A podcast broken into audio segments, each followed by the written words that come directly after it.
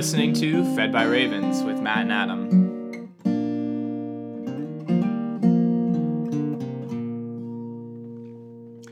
Good morning, Matt. Good morning, Adam. Day 83 and 84 Man, of reading through the Bible together and passing it on through the oral tradition. love it. Well, we had a tough talk last time about a little rebellion we refer to as Korah's rebellion. Some of the uh, people of the Kohath tribe got tired of holding and handling the holy things, but not being able to see or really touch them. Correct. And as a result, uh, Moses had the Lord firmly establish who will be the priests. That God really does call and ordain people to handle the things of God uh, and speak the words of God for the atonement of his people. Correct. And so uh, we're at the end of that story, right? So what what what are the references today, Matt? All right. So our Old Testament reading for today is Numbers chapter 16, verse 36 through chapter 21, verse 3. Yeah. All right. So we had uh, Dathan and Abiram from Reuben got swallowed up by The earth. the earth. Great. So good. And then uh, the Kohaths that were with uh, Korah all got burned up in front of the temple while they were holding incense, The censers. the censers of incense. And, Right.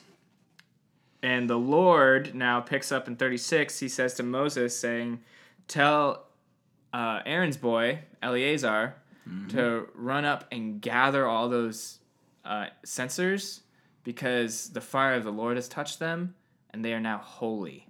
And we cannot let anyone else touch them. And so what's amazing to me though is when the Lord like so those men, those were the leaders of the of Korah, right? Korah's people. Yeah. Was it 250 that held the censers? I can't remember. Yeah. Those all those guys were like incinerated by the glory of God. Yes. So it's not just that they were killed, killed, they were made holy. Yeah. And they because they're wrapped up in death, mm-hmm. the death burns up. And so Right. there's nothing but ashes. But the censers are holy now to the Lord. So then he mm-hmm. says, gather them up and then hammer them into the altar. Yeah. So That's what was they crazy. become so the the thing that the Kohaths Yes. do are they carry these the altar and the and all that stuff and they they were covered by cloth. Mm-hmm. But now God's saying take those censers, hammer them into a metal covering. And so now it's going to be a metal covering, and all the Kohaths that have to handle the altar again will look at the metal covering of the men that were burned up by the presence of the Lord and could not stand in his presence. I mean, this is better than any kind of mobster movie I've watched. So now the Korah and the Kohaths have to be constantly reminded this is your job. Mm-hmm. If you try to overwhelm the, the order of God's service, uh, just look to the covering of the altar. yeah. Now you can see uh, these men were turned into a sacrifice to the Lord. Mm-hmm. That's crazy. Yeah, so then- that's that's nuts. And then others, um, there was a plague too, wasn't there? Moses Well, so then what happens is the rest of the people got scared. get worked up and scared, and they're not understanding what's going on, and so all they hear or know is Moses and Aaron just killed a bunch of their own people Right. because Moses and Aaron are part of the Kohaths, and so they're like they just killed 250 guys. I don't think I knew that Moses and Aaron. That's right. yeah, they're part of the they're Kohaths. That's why they're challenging. Why do you guys? You're Kohath. Okay, Yeah. okay. So why are you separate? Because they don't they right. don't camp with them. They're separated. They're Because they're on the east and Yeah. the Kohaths are on like the south or something. yeah, I can't remember. But they so the rest of the people are like, uh, you guys are going crazy. You just killed 250 of your own guys. Uh, some families of Reuben, some leaders of Reuben just got swallowed up. And so now they're like freaking out and going full rebellion on Moses and Aaron. Man, this sounds like season five of like one of those shows, Sons of Anarchy, when Mm-hmm. the motorcycle club goes crazy on itself. Do not watch that show. Yeah, and then and then the better. cloud drops down on Aaron and Moses and says, "Get away from the congregation. I'm going to strike them down, and and I'm going to I'm going to start killing them." And then Moses says, "Aaron, grab the censer that you were holding, Oh yeah. run out and get in between God and the congregation and cover them with the smoke of the censer That's right. to save them from the wrath of Moses God. Moses is like a genius here because Aaron, he's establishing the priesthood. Yes. The guys who do go in are going to be Aaron and his sons. Mm-hmm. So Aaron saves them, makes atonement for them, but the plague had already begun. And so Aaron stood between basically the dead and the living. yeah. And he saved some. So some were saved, but the plague, I think, did it. Did it 14,700 people died beyond the 250 that are already dead and beyond the families of so 15,000, rough estimate. yeah Wow. yeah are now dead in the camp But that's what happens. So what's funny to us is we hear it, we, we always interpret it through, why would God do that? But the way they're interpreting it is who can get close to God? He is a consuming fire. He is Mm-hmm. Like the sun. We can't look at him. Who's going to be able to even be around this thing? Right. Which is the right perspective. right And um, and so right away you got to establish Moses is going to stand. I'm not Moses. Aaron. They're priests who stand between the living and the dead. You trust them, and when the right person is standing there, it works. right when the person called by God is standing there So who's works. called by God? Well, that's what chapter 17 answers, right? right and so to even further God's point God's like grab 12 staffs from all the leaders of all the tribes Yeah. including Aaron's, and he'll be the representative of the tribe of Levi. You write their names on their staves, and then you put them in the presence of the Lord in the tent of meeting. Yeah. Yeah. So it, it seems like they're in the Holy of Holies. So Moses goes, drops all these staves in the Holy of Holies, and he says, God says, Whomever my chosen one is, his staff will bud Yeah. This and come to life. this story always hits me, and then I easily forget it three days later. But it is, it is great. Aaron's staff, his Yes. wooden staff, with all the others, his name's written on it. Mm-hmm. It buds, it blossoms, and then it produces ripe almonds In in a day. in a night. Yeah. It's not planted. It's not like a grunt. It's just in the presence of the create the creative God to establish a means for us to get close to Him without dying. Mm-hmm. That's the hard thing. We just don't believe. We think Right. that we can just climb on Santa Claus's lap anytime we want because we waited in line. And God's like, I'm not Santa Claus. I'm a huge force. I'm a bigger force than nature. Mm-hmm. So proceed with caution. And I'm trying to show you guys how to do this properly. And so now, basically, that message is don't mess with God's chosen, ordained, called minister, priest. Right. And the people's response is very real and good. And they're like, uh, we are undone. We're going to perish. Who can stand before the Lord? Anyone who goes near the Lord dies. Yeah. Are we all going to perish now? Right, and that's a good question. Are we? And because that's the right question, Mm-hmm. and that's actually the question we're all fighting with the momentum of our lives. Like, who can actually live? Yeah. Here, we're all dying, and that's what the news is always about. We're all dying, and who can live? And we know the answer is those who look to Christ, Right. those who look to the one in between us and God, chosen to minister God to us. Don't try to be that Yeah. or think you can do it apart from Him. Otherwise, we're all going to perish. And so in 18, it's really cool because God reestablishes and restates the office of the Levites and the priests. And so he even, he's like, okay, I know I've just killed a ton of the Kohaths and all this stuff, but look, I am saying that you are my chosen people, and these are the things that you are going to handle. Like, these clans are going to handle these things, the priests are going to handle these things. I'm going to prepare like food and stuff like that for you. Like a tenth of that stuff will always be given to you, to your families, to your daughters, to like it's great. God even says the priesthood is a gift to you. Yeah. And it doesn't, a, a ridiculous example I'm thinking of right now. It's like you give somebody a car, they don't know how to use it properly, and it kills some of them. Mm-hmm. And so they're scared of cars. And Right. God's, and, and we're saying, no, the car was a gift to you. Mm-hmm. You did not operate it properly. Correct. You shouldn't have laid down in front of it and had someone else push the gas pedal. Right. That's that's all this is. Yes. And so God is even saying, like, it's kind of the nerve to say the priesthood is a gift to you guys. Don't be scared. This is for your good. And then all the things in the tabernacle are set apart, and, and he reminds the priesthood to redeem the firstborn, and um, and then he talks about um, this is your inheritance as a priest. Mm-hmm. Like the priesthood don't have land and don't like he reinstitutes the Yeah. priesthood as a gift, and the Levites are still God's handlers, basically. Yeah, and it's cool. Like he he re says like they shall bear the iniquity of the people. Yeah. It's like so the priests are handling the sins of all the people Mm-hmm. and of the sins of the Levites, and they're bringing them up to God, and that's who, how God wants it done. And he's just saying like this is what they're doing for you, so you can I can be among you and not kill you. And, and God's word is His word. So it's like if you tell a kid not to don't take a potato chip, or else you'll get you'll have to go to your room. The kid mm-hmm. takes a potato chip, goes to his room. Like God, His word means something. So He mm-hmm. says, don't come near the tabernacle. You know, don't do these things lest you bear the sin and die. And He's reminding them of that. And then He also tells the Levites or the the priests, you are get to live off the tithes and the mm-hmm. offerings, um, but you also tithe. Yeah. because that's always a question you know uh, at least for a pastor do i this is money that's been tithed. Do i tithe off that? And the answer is yes. Mm-hmm. because you're taken care of by the people of god. Right. which is another uh, idea that carries over the new testament. We take care of the people who stand um, and minister the work of jesus to us. Okay.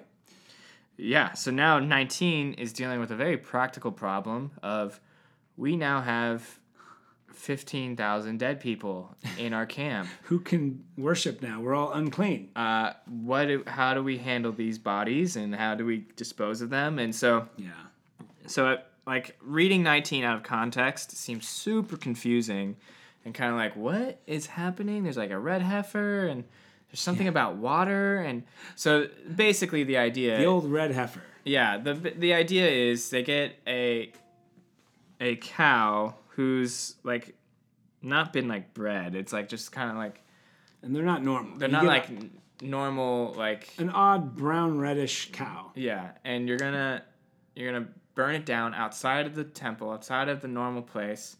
Uh, the priest is gonna handle it, and then you get take the ashes and you put it in the water for cleansing. Because outside the camp, they had water set apart for people who were unclean, ceremonially, just because they touched a dead body or like yeah there's a number of a reasons number of natural reasons. Yeah, And- good reasons. and they would go out and they had this water and they would wash off the water but the ashes there were then to be mixed with the water and it could have made like some sort of like kind of weak lye uh, Cleansing Solution? agent, Yeah, and so they would go dispose of the bodies and they would wash off with this water of purification to be ceremonial ceremonially clean well, I just love that God provides a way to cleanse and restore His people who touch death, like we're Yes. touching death. And then there's water baptism, of course. But then um, I was also thinking about you wash on the third and seventh, seventh day. day yeah You know what the seventh day? It, again, this is just me uh, interacting with the story as we go. It's part of the oral tradition. And when you come up with ideas on your own, you always make sure they don't break some other theological truth. This breaks nothing. It is pretty cool, but it's mine. And that is, I wonder if he tells you that you have to be outside the camp for seven days because that's the creation order. So Yeah. be recreated for seven days. The third day, wash, and the seventh day, wash, the Sabbath. But then I thought the third day was interesting because Jesus was dead for three days for three days. yeah And anyway, three and seven, these things, it's not. mi- I, people bring up numbers like, oh, the numbers and the mys- mysterious numbers mean something about the future. And it's like, no, it's actually a pretty common, it's like any story. Mm-hmm. You just look at it and you go, oh, three, seven, eight, 40. Those are all just numbers that are reoccurring. yeah and they're just god's order Yeah, and really, it's just how he orders things. God's not trying to trick us. He's like mm-hmm. saying, "Look, things are very clear." Mm-hmm. But I thought that was that was um, kind of insightful. He he just provides a way for us, and we are constantly surrounded by death, and he mm-hmm. provides a way for us to be restored and clean. And then we're getting near, like the, the story of Numbers kind of jumps. Like there's not a lot. Those I get the impression that the 38 years was pretty mundane. I mean, it was pretty much you're just, just wandering, surviving. you're surviving, and it's the mundane manna, and not a lot happening because all of a sudden we're at Miriam's death, and I think it said, did it talk about thirteen? Are we at thirty eight years already? Are we already towards the end? Um, yeah, most people would say that chapter 20 is dealing with the last at least couple years, yeah.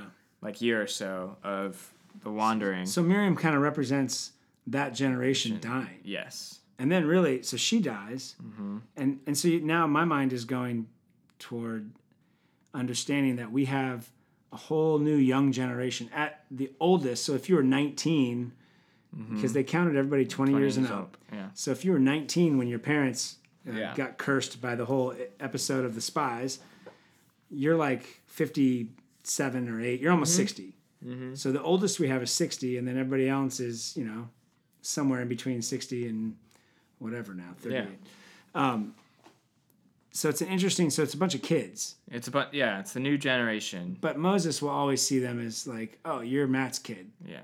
You're the kid. which is an interesting dynamic um, because that leads into what happens next i think it leads into what happens next i Oh, think totally. the kids now are repeating the complaining of their parents They're yeah, they are which is huge rebuke to me as a parent because your kids they listen to what you complain about and what you are scared of.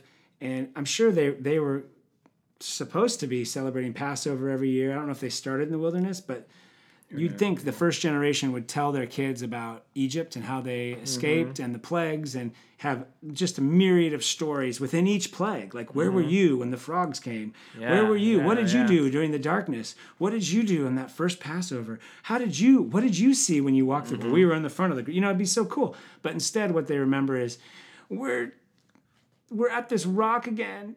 And we're thirsty. and we're thirsty and we're grumbling and we're complaining. It's not just parenting it's it's nature. Nature and nurture here Yeah. play out. And i think moses looks at these uh, these kids because he's 120 or something now. This is his Oh, yeah. second stint in the wilderness for 40 years and he's like you punks Mm-hmm. you know what? And he may have even pulled out. He probably had a name for them, like millennials or something. He's like, "You guys, what would they call next generation wilderness people? I don't know. You know, you the wanderers." Yeah. and uh, he just gets mad. I think, and I think we can see him getting mad here. And he goes to God. God says, "I'm going to provide for through this rock. Um, I'll bring water from the rock out of this rock." And so Moses comes back, and the the the thing that gives it to me is, "Hear now, you rebels." Yes. He's mad. Yeah, so Moses is clearly upset. He's like, "Uh, "Really, this again? Like we're gonna a new generation supposed to be better, and yet you're making the same mistakes that your parents made." Uh, I'm old and kind of done, and God says, "Speak to this rock."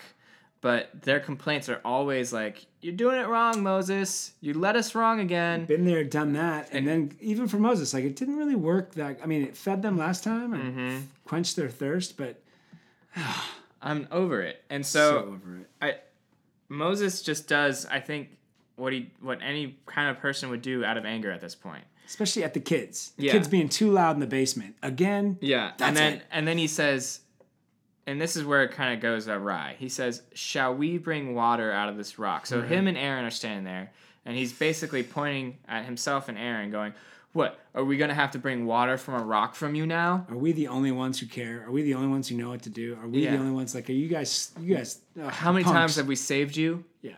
And the emphasis is on himself and Aaron and not on God. And he's not giving any credit to God. He's taking the credit for keeping these punks alive for 40 years. And so instead of speaking to the rock that God said, he just he takes his staff and hits it twice. He was supposed to hit it once, right? No, he's supposed to talk to it. Really? Yeah, he's supposed to say, Take the staff and assemble the congregation, you and Aaron your brother, and tell tell the rock before their eyes to yield its water.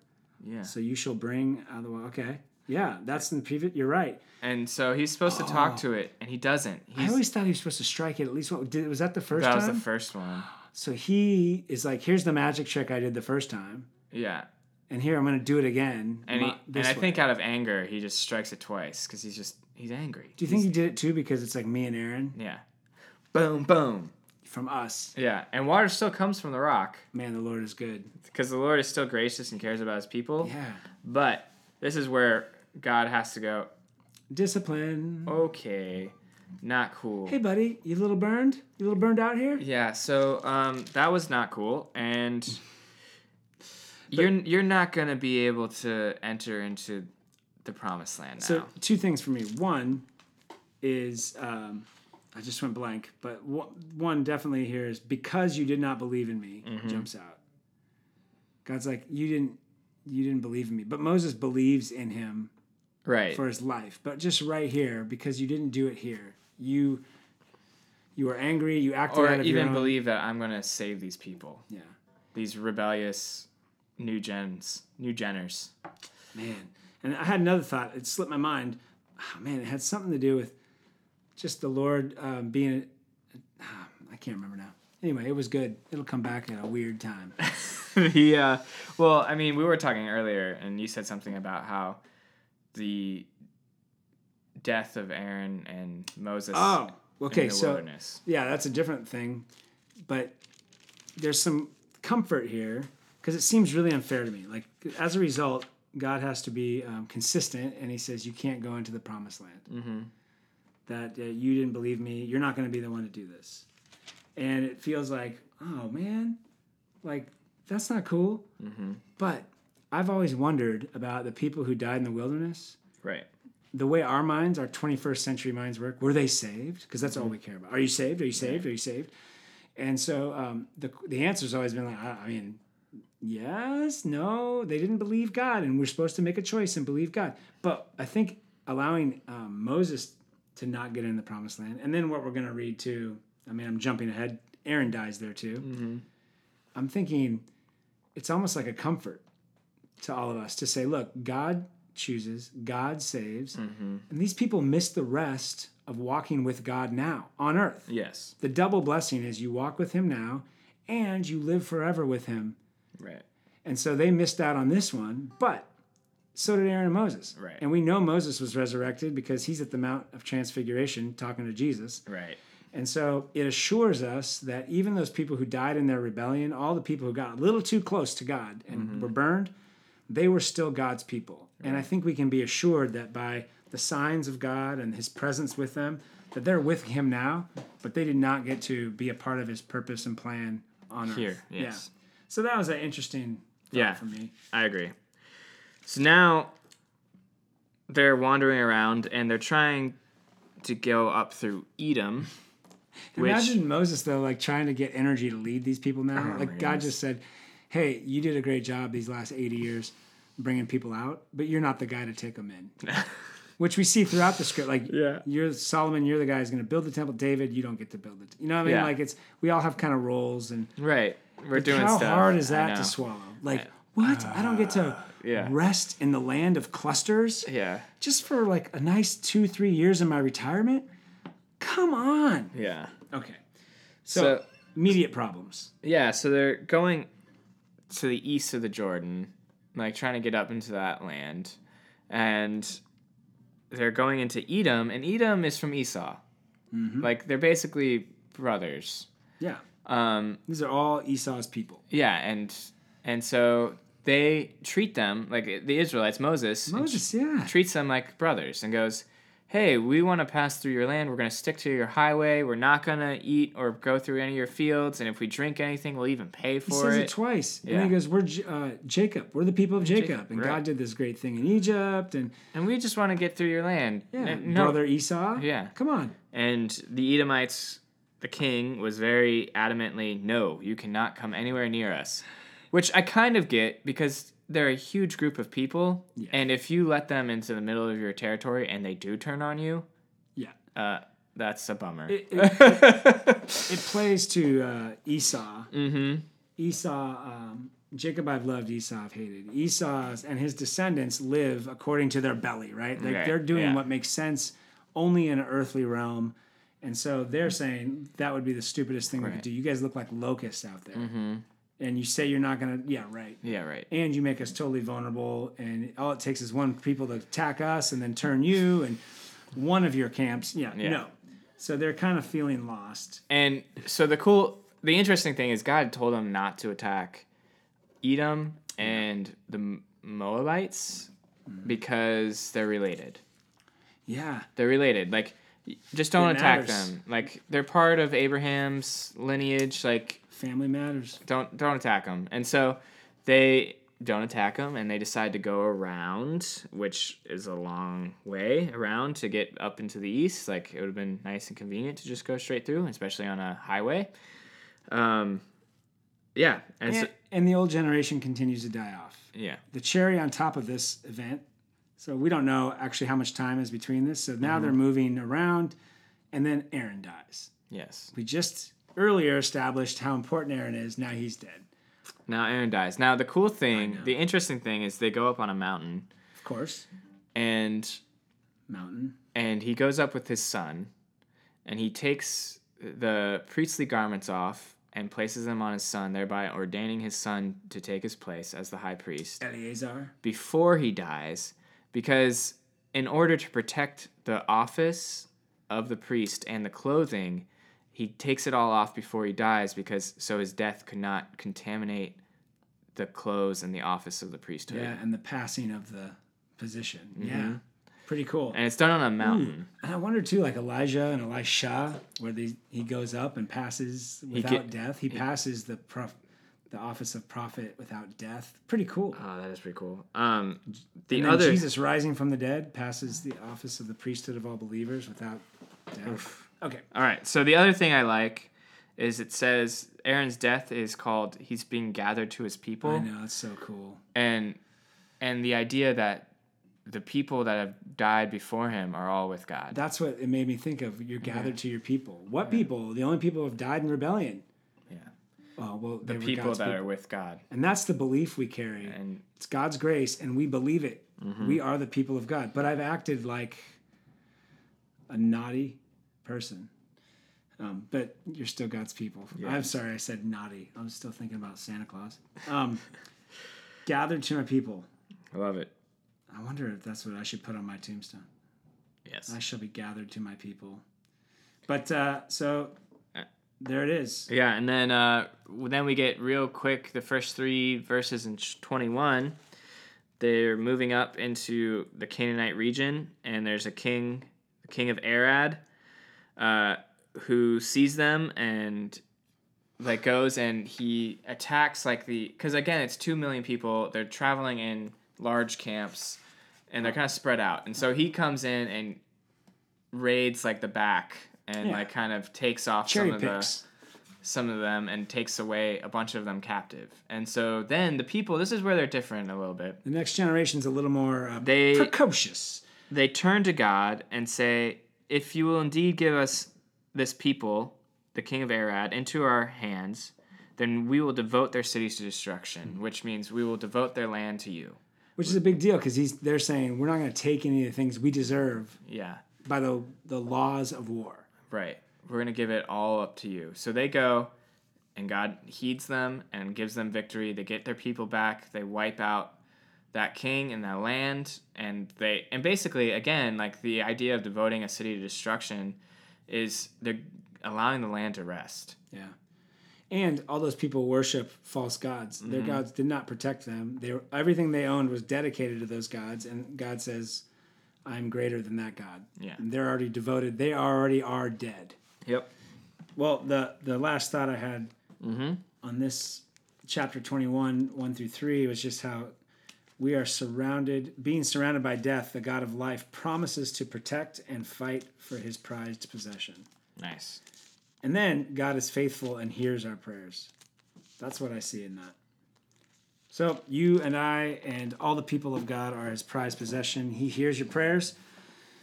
So don't stop asking. Mm-hmm. Even the israelites in the desert the place of death were able to cry out to god and he would hear them. So how mm-hmm. much more will he hear you in your cubicle or your car today where you're overwhelmed by death or the threat of it? Mm-hmm. Sweet. Woo, numbers. Let's move on to our New Testament reading today. New testament reading is luke chapter 5 verse 17 through chapter 6 verse 11 I like that.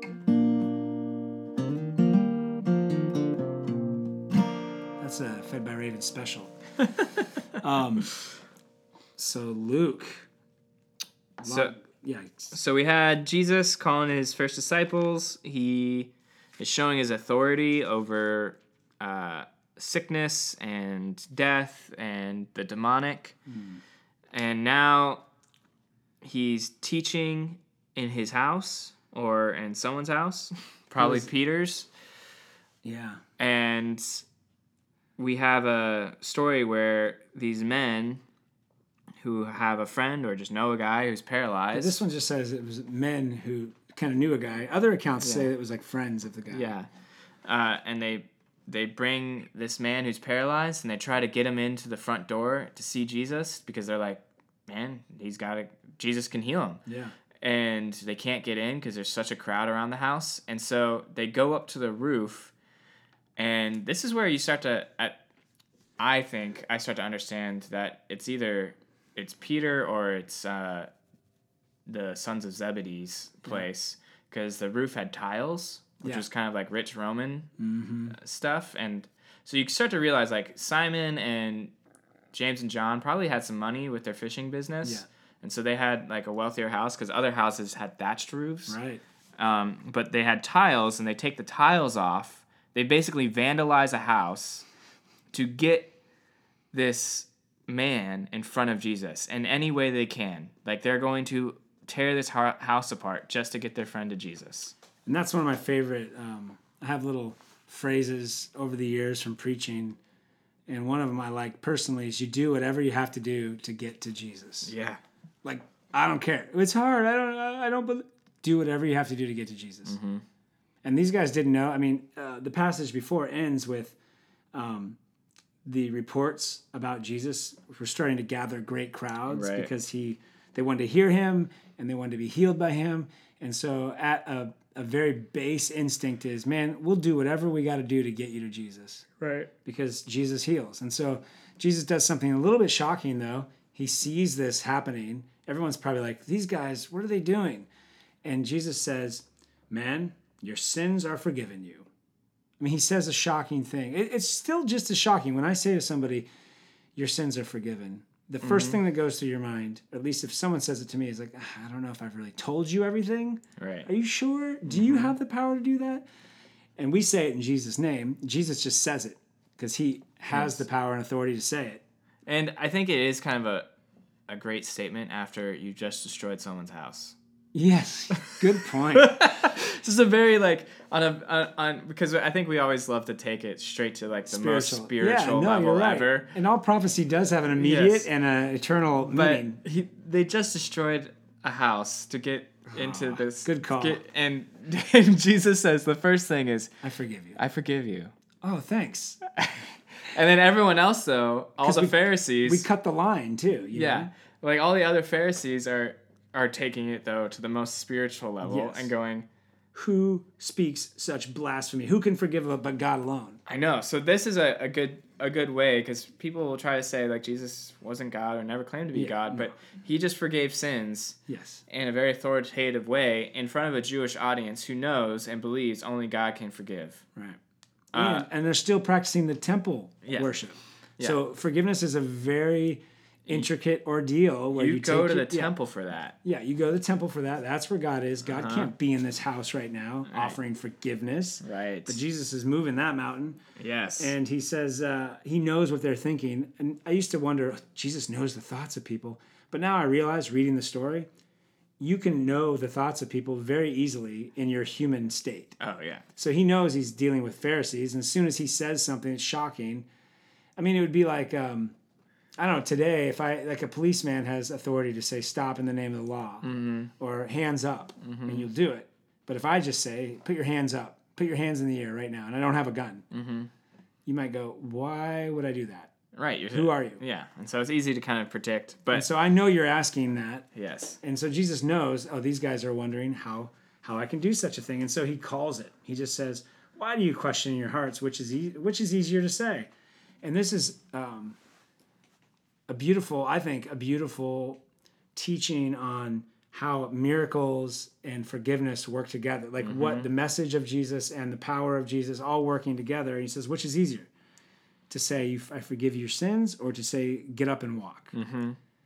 And really, um, you're in a you're in a, a, bit of a bind trying to answer that question right. because a miracle is impossible. But we also know you cannot say you are God and just forgive somebody their sins. Right. And that's Jesus's point. It's like my miracles actually show who I am. Yeah, the main thing I'm doing is forgiving sins because mm-hmm. that is healing you eternally. Mm-hmm. The picking up the mat is just an appetizer. Right. It's like a little calamari. It's like a little nacho. it's nothing big. It's like, you guys want a little appetizer? Okay, get up and walk. Right. But what I'm really doing is allowing you to walk and live forever in the presence of God Almighty. And the forgiveness of your sins. You are forgiven. I know. And so um, he, of course, heals him. And the guy goes up and, of course, glorifies God. And amazement seized them all. And they glorified God and were filled with awe. And everyone now knows okay, he's not just a great teacher, he speaks with authority and he has the works that back it up. And again, we focus yeah. on the appetizers, but the real meal is he can forgive sins. Yeah. That's the hard one. And that's the one that is making the Pharisees and the Sadducees go do a double take. Well, and then uh, Luke kind of carries the narrative into then he calls a great sinner. Yeah. He just decides to change a guy who was a tax collector, Levi. Levi, Matthew. Which is so great. He so I think we've said it. I don't know if we've said it actually. Tax collectors, Jewish guys who mm-hmm. jumped they saw the um, the economic curve coming. They were some of the smart guys to go, oh, let me work with Rome, mm-hmm. and I'll go around collecting taxes for Rome from my brothers and sisters because yeah. Rome knows I have the connections and I know who has the money and where it is, and Rome gives me the authority to to scrape a little off the top. As long as they get theirs, I'm yep. allowed and have authority to steal what I want. So they're known not only um, sinners like they're stealing from their brothers and sisters Israel, right? But they're also, um, I mean, just they're, bad. They're like, working they're insurrectionists. Yeah. Well, yeah, and they're working with Rome, and they're handling the coins, which have the Image, has Caesar yeah. on it, and it, it is very close to like idolatry at what they're doing. And so he calls him to be one of his followers. Yeah. And again, flipping it, usually those guys are wanting to be a disciple of a rabbi. He says, I'm calling this guy. And everyone says, What? First thing Ma- Matthew or Levi does is throw a party with all of his sinner friends mm-hmm. because all he knows is other tax collectors and guys who are living off the fat of organized crime. And it is interesting. Luke is very he's pointing out like the things that some of these disciples walked away from. So yes. Simon, Andrew, James, and John walk away from probably a pretty sizable fishing enter- enterprise. Drop everything. Some gated. Jesus. We're talking some gated communities and SUVs yeah. they walked away from. And then Levi has a very lucrative business, and he he leaves everything and follows. Yeah. He walks away from his post of tax collector and just goes and hand and goes with Jesus. He sees something better and throws a party. Uses it's great. And then Jesus attends the party, and they all say, Why do you eat and drink with tax collectors and sinners? Mm-hmm. And this is where the great line, I think another core phrase of the ministry of Jesus those who are well have no need of a physician, mm-hmm. but those who are sick, I have not come to call the righteous, but sinners to repentance. I love it. So it's like if you don't think you're sick, then you won't like me. Mm-hmm. If you recognize the death that lingers in your breath and mind and bones, then you will call out to me. Right. Wow. And then they say, okay, all right. We noticed that John's disciples, the disciples of the Pharisees, they all fast and pray. Right. But your disciples are partying with other sinners. You're eating and drinking. Mm-hmm. I don't know what our, our friends who don't allow themselves to drink alcohol say about that. Um, they're eating and drinking. and then Jesus says, look, at a wedding, can you make wedding guests fast while the bridegroom is with them? So he's comparing a wedding to his appearance, which we know it really was. Like if, right. if Jesus were here now in his human nature for three years only, we do whatever we can to get around him, to party with him. We eat. If he's not sad, we're not sad. Right. And so then he, he pulls out the old um, parable of the old wineskin and the new wineskin, and you mm-hmm. can't patch together things because right. the wineskin has to age properly and expand and so and all that. It was interesting reading it this time, this version of the narrative, and hearing it as the old is the Pharisees' law and like what they're trying to accomplish with their uh, Second Temple Judaism and their their high value on purity, and and Jesus's new like like our fulfillment of that and going like no there's a new thing there's a new era and we can't use the same stuff and like and i know that the people who've tasted of the old are going to prefer it but the but i'm offering something new and we gotta we gotta throw out all that old stuff and we can't just patch it on It is a, f- and to the Pharisees, it's offensive because you're right. The second temple, they're saying, look, our problem has been we haven't been pure enough. We, we need to buckle down and really, what are you doing?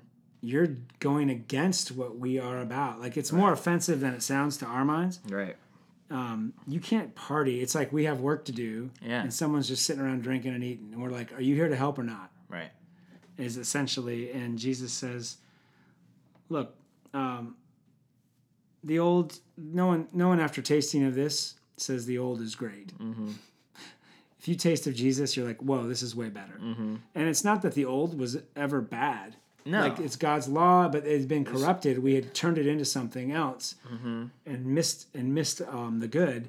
And Jesus is is saying now we can actually enjoy it, and you won't want once you taste this, you won't want the old. Mm-hmm. And then goes into the idea of Sabbath.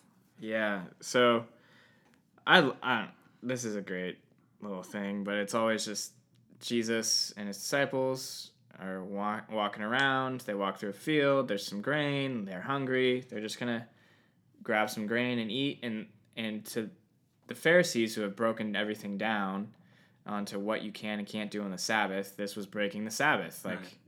you just worked. You just prepared grain even by rolling it up in your hands. which is not the command of God is take a day and worship yeah. the word of God. Center your life around the words And of God rest. and rest.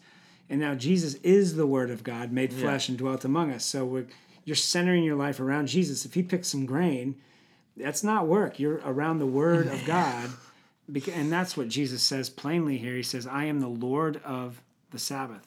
Yes, which Like it's for man. And which so there's a couple things that I like. One, it's again, it's another statement of Jesus is God because how can you claim to be the Lord of something if you didn't make it?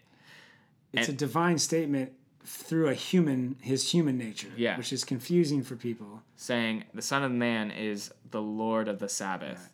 So thereby, I am God. I created the Sabbath. I'm the Lord of it, and I get to decide how it's used. And you guys always focused on the negative aspect of the law. Right. But I'm here to flip it and show you the positive aspects. The Sabbath day was simply for you to rest because you need it. and, and humanity isn't ever really motivated by negative the negative Like, yeah, I'm people sh- stay in the negative but when you it you know you can do a lot of things like oh i know if i save money or if i eat right i'll lose weight i'll make money i'll do, like the positive is what moves us yeah, and so i think that's why Je- jesus yeah and jesus says you know is the sabbath on the sabbath is it lawful for us to save a life? Right. or harm like is it lawful on the sabbath to do good or to do harm? To save life or destroy it? And so he finds a guy with a withered hand. So many struggling people and shriveled hand people around jesus you know?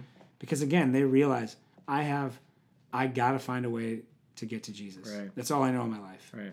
I have no hope otherwise so then jesus does the thing he has authority and power to do as god Yeah. Which is to restore, he restores on the sabbath which is what the Sabbath was made for, to be restorative. And I just wonder how these guys look at a withered hand that is restored. They didn't, the account isn't, what?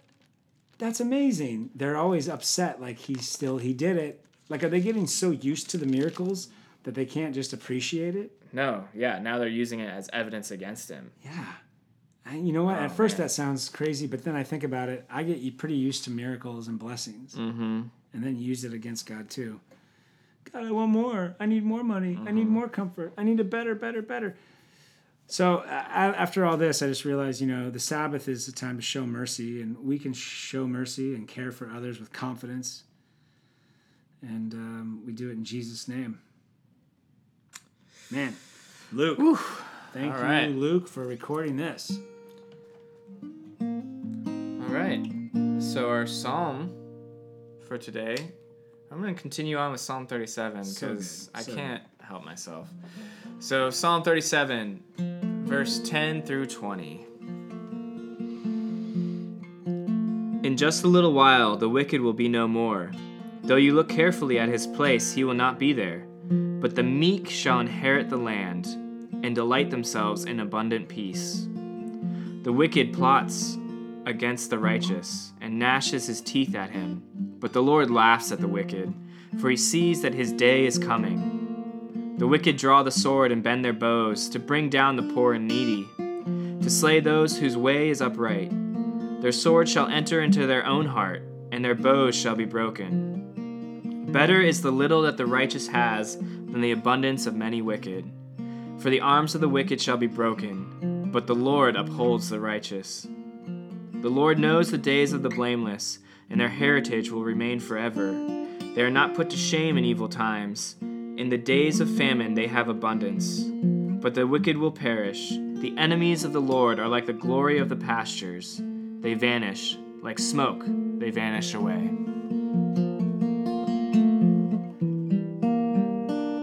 Boom. You've just been fed by ravens. Go in peace and serve the Lord. We'll talk to you next time.